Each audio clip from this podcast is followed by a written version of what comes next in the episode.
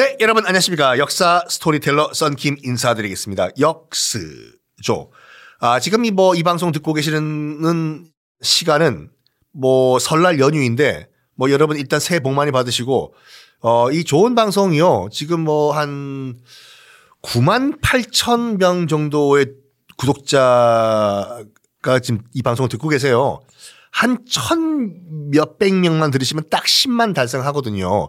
아, 정말 썬킴의 세계사 완전 정복 이제 한 1,000몇백 명만 들어오시면 10만 달성이 됩니다. 그래가지고 지금 이 방송 고향에서 물론 코로나 때문에 자제를 하셔야 되겠지만 혹시라도 친척분들을 만나셨다라고 하시면은 친척분들에게 한번 홍보 좀 해주세요. 이거 좀 등록하시라고 구독 땡동 눌러주시면은 조만간 10만 달성이 되지 않을까. 10만 달성 다 여러분 덕분이거든요. 제가 여러분께 보답을 해드리겠습니다. 자, 다시 한번 새해 복 많이 받으시고. 고드프루아가 예루살렘의 넘버원 짱이 됐다는 소식을 들은 교황 우르바노. 참 웃기고 있네. 고드름 고드프루아? 고드름이 파란색인가? 야, 많이 컸다 저것들. 어이 다임베르트 주교. 네, 교황님. 난 갈 수가 없으니까 나 대신 예루살렘 가가지고 교황의 대리인으로서 네가 예루살렘 통치해. 알았어? 네. 이탈리아 사람이에요. 다임베르트라고. 그래서 교황의 이 명령을 받고 예루살렘으로 가요. 가자마자 고드프루아와 알력 다툼을 벌이는데 안 봐도 비디오죠. 일단은 교황이 보낸 그 식사기 때문에 아주 예의 바르게 환영을 해요. 어서 오십시오, 주교님. 근데 그건 겉모습이고, 지금 듣자 하니까 고드프루아 그쪽이 예루살렘에서 지도자, 실질적인 왕 노릇한다고? 이건 처음에 교황님과 했던 약속과 다르지 않나? 아닙니다. 제가 이 왕이 되려고 한 것이 아니라, 보십시오. 사방천지는 아직까지 이슬람 이 적들입니다.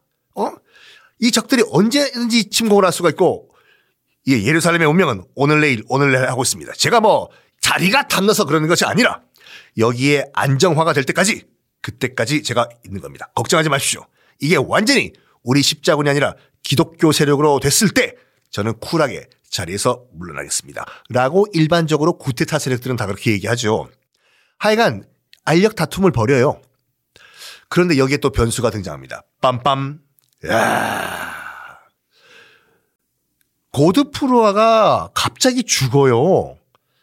바로 다음 해인 1100년 1100년 7월 18일 고드프루아가 다임베르트 주교와 티격태격 알력 다툼을 하다가 갑자기 사망을 합니다. 역사가들은 역병, 그러니까 전염병에 걸렸다가 해서 갑자기 급사했다고 나와 있는데 하여간 바로 죽어요. 나이도 어렸어요. 40에 죽거든요.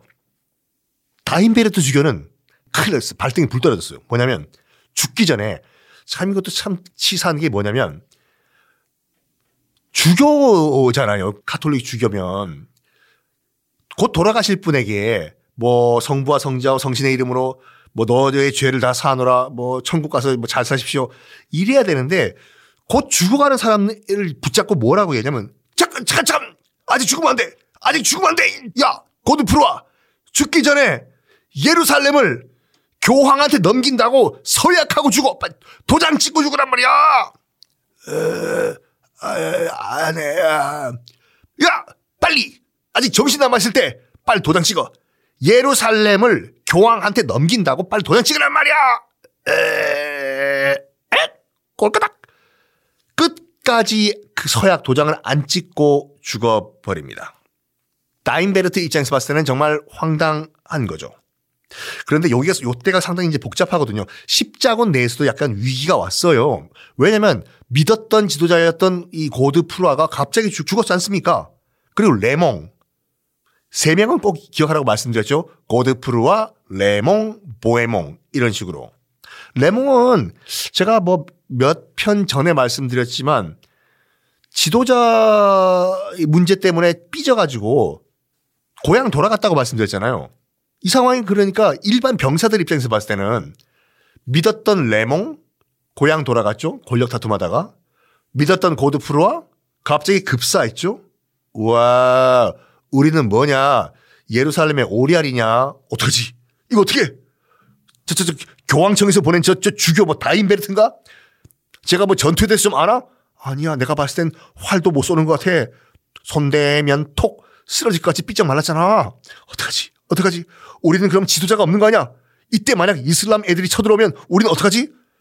그냥 순교하는 거지 뭐. 어떡하냐? 이렇게 우왕좌왕할 때 십자군의 다음 지도자가 빰빰 등장을 합니다. 보두앵 이란 사람인데, 보두앵 고드프루아의 친동생이었어요. 보두앵 나름 그 십자군 지도부에서 보두앵을 오라고 한 거예요. 근처에 있었거든요. 보두앵 빨리 와, 빨리 와. 아, 왜요? 너 예루살렘 지도자 안 될래? 제가요? 왜요? 너 고드프루아 동생이잖아. 우리가 그거 좀 활용해도 될까? 어떤 식으로요? 야, 생각해봐라. 지금 그렇게 신임을 받던 고드프루아 동생이 나타나가지고 그 동생이 통치한다. 그럼 일단 안정화될 거 아니냐? 야, 한 번만 좀 봐줘. 네가야 예루살렘 좀 통치를 좀 해줘. 에? 뭐 그러죠. 라고 해서 고드프루아의 친동생인 보두앵이 새로운 예루살렘의 지도자로 짠짠 등장을 합니다. 십자군은 일단 안심을 해요. 와, 다행이다. 그래도 우리 고드프루아님의 친동생이 예루살렘을 통치해 주신다니까, 야, 좀 마음이 놓이지 않냐? 오, 되게 안심되는데. 이때 또 다임베르트가 와가지고 또 시비를 걸어요. 아, 보두앵님 안녕하십니까? 저 여기 명함했습니다. 아, 제가 그 교황이 보낸 다임베르트라는 주교인데, 교황이 말씀하셨거든요. 뭐라고 말씀하셨냐면, 저 다임베르트 보고 여기 와가지고 교황의 이름으로 제가 좀 여기 통치를 좀 하라라고 말씀을 교황님께서 하시더라고요. 그래서 말인데, 통치권을 뭐 저한테 좀 약간 7대3, 6대4라도 좀 주시면 안 될까요? 에? 보등이 딱 봤을 때, 여기서 지금 이 주교가 끼면은 십자군 원정 망한다는 게 딱 보이거든요. 아직까지 전쟁 중이에요, 지금요. 그래서 보두앵도 굉장히 똑똑한 사람이었어. 머리가 잘 돌아가. 그래서 뭔가를 조치를 취해요. 그 조치가 무엇일까요? 다음 시간에 공개하겠습니다.